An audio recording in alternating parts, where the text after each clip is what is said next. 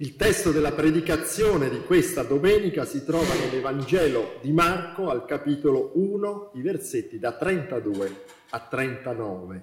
Poi fattosi sera, quando il sole fu tramontato, gli condussero tutti i malati e gli indemoniati. Tutta la città era radunata alla porta. Egli ne guarì molti che soffrivano di diverse malattie e scacciò molti demoni e non permetteva loro di parlare perché lo conoscevano. Poi la mattina, mentre era ancora notte, Gesù si alzò, uscì e se ne andò in un luogo deserto e là pregava. Simone e quelli che erano con lui si misero a cercarlo e trovatolo gli dissero, tutti ti cercano. Ed egli disse loro, andiamo altrove, per i villaggi vicini, affinché io predichi anche là. Per questo infatti sono venuto.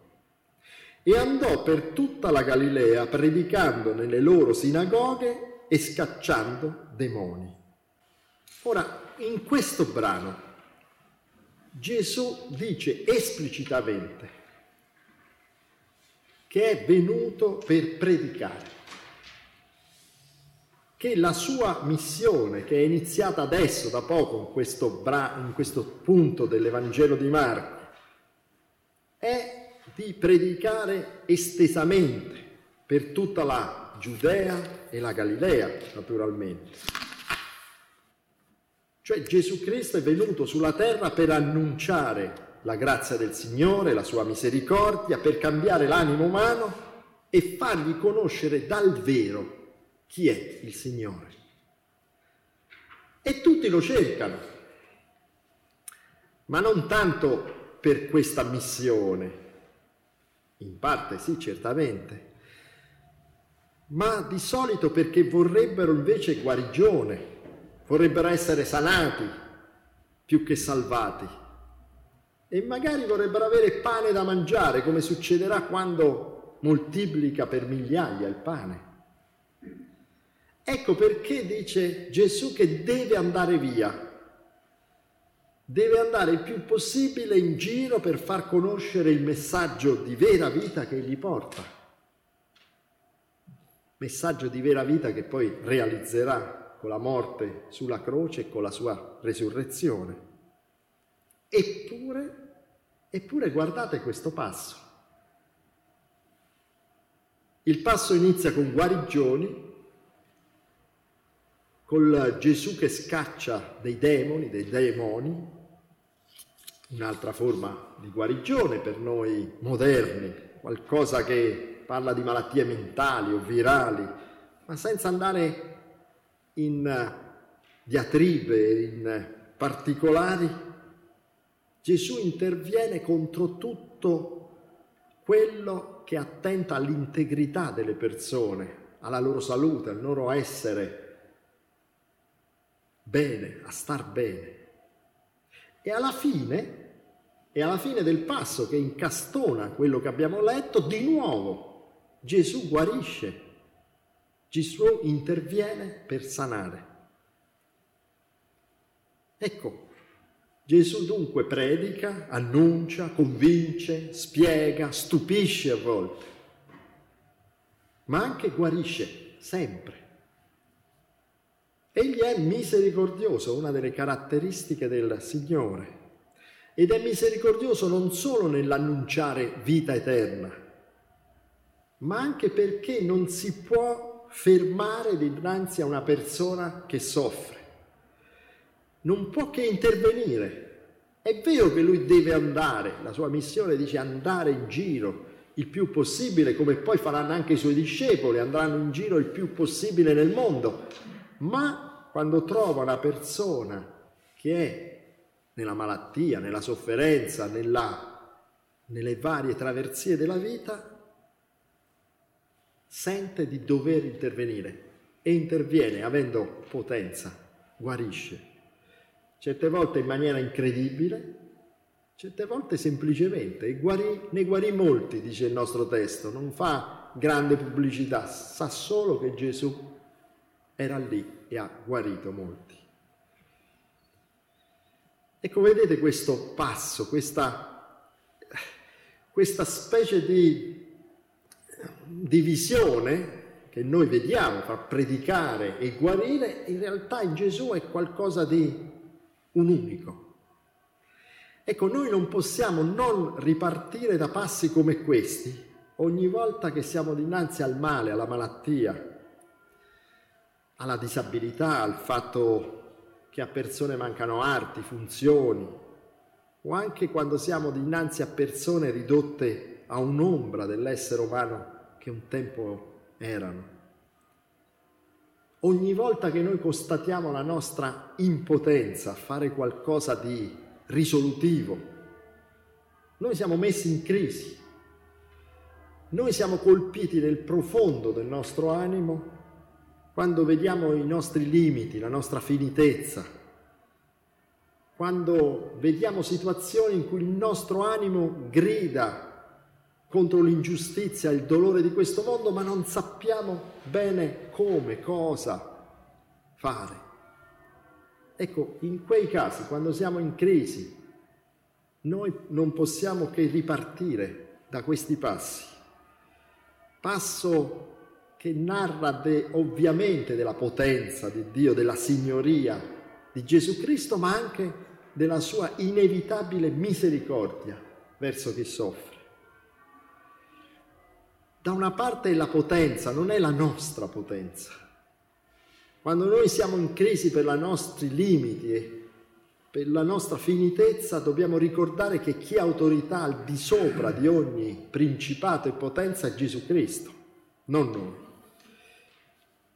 E insieme dobbiamo ricordare la misericordia del nostro Signore che è più misericordioso di noi poi, infine. Ecco, il Signore Gesù Cristo infatti si è incarnato, è venuto in questo mondo per soffrire, per morire, per cambiare la sorte dell'umanità, per predicare, ma non dimentica le persone concrete.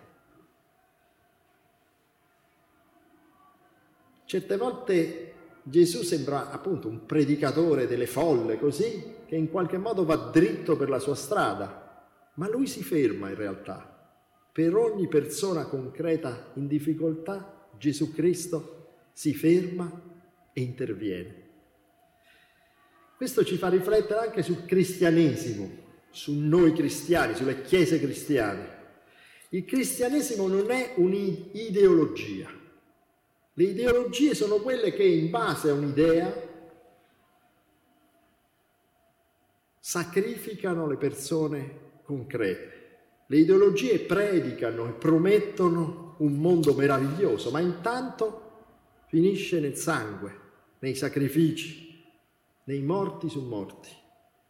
Il cristianesimo invece non è un'idea astratta, non è un'ideologia, è una connessione un'unione vitale col Signore Gesù Cristo e conoscere il Signore Gesù Cristo personalmente. Non siamo di fronte a idee strane e astratte, ma all'intervento di Gesù Cristo in questo mondo e nella nostra vita di ogni giorno. Perché grazie al suo Spirito il Signore interviene con grazia e misericordia anche oggi, ogni giorno non è semplice.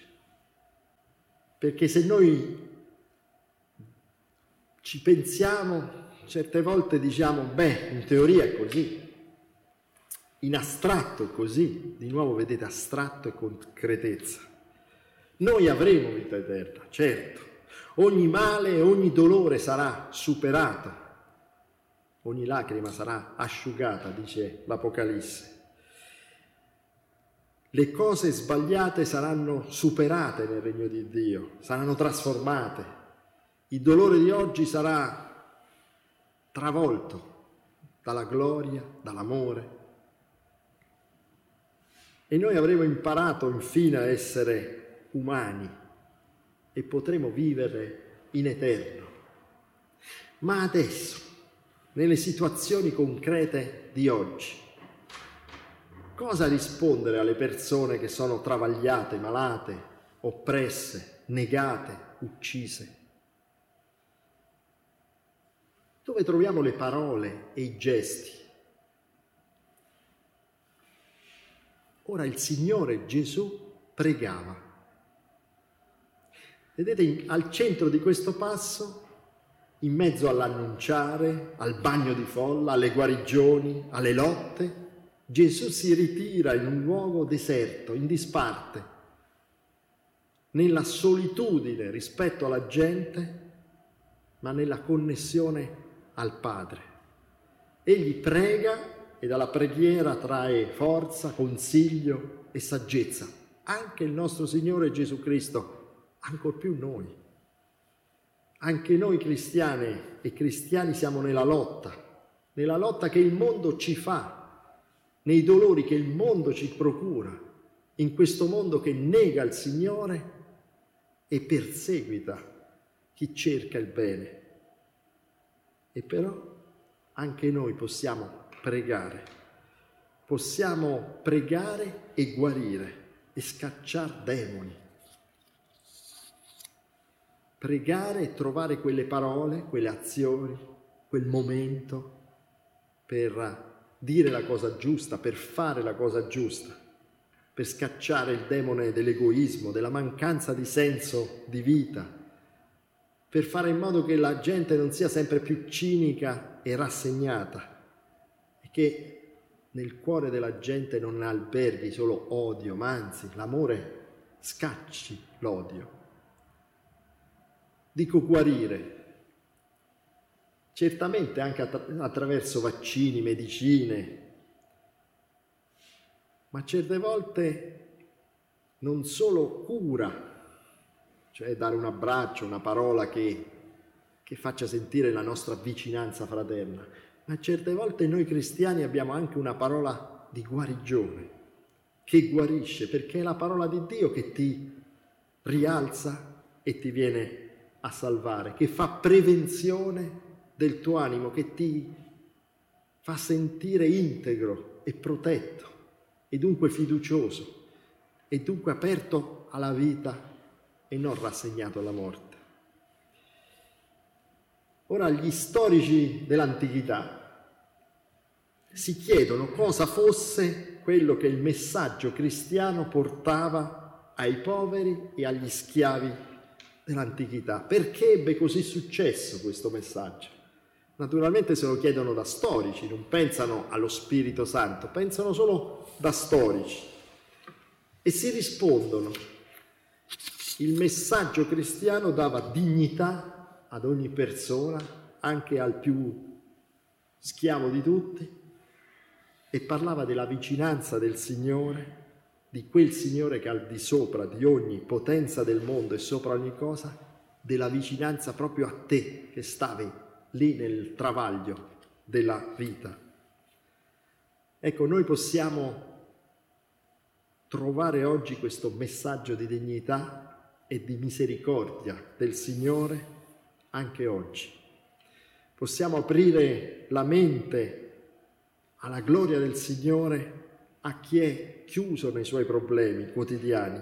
Possiamo insegnare al nostro prossimo a resistere e ad andare avanti, pur con i dubbi, pur senza tante risposte ai tanti perché della esistenza.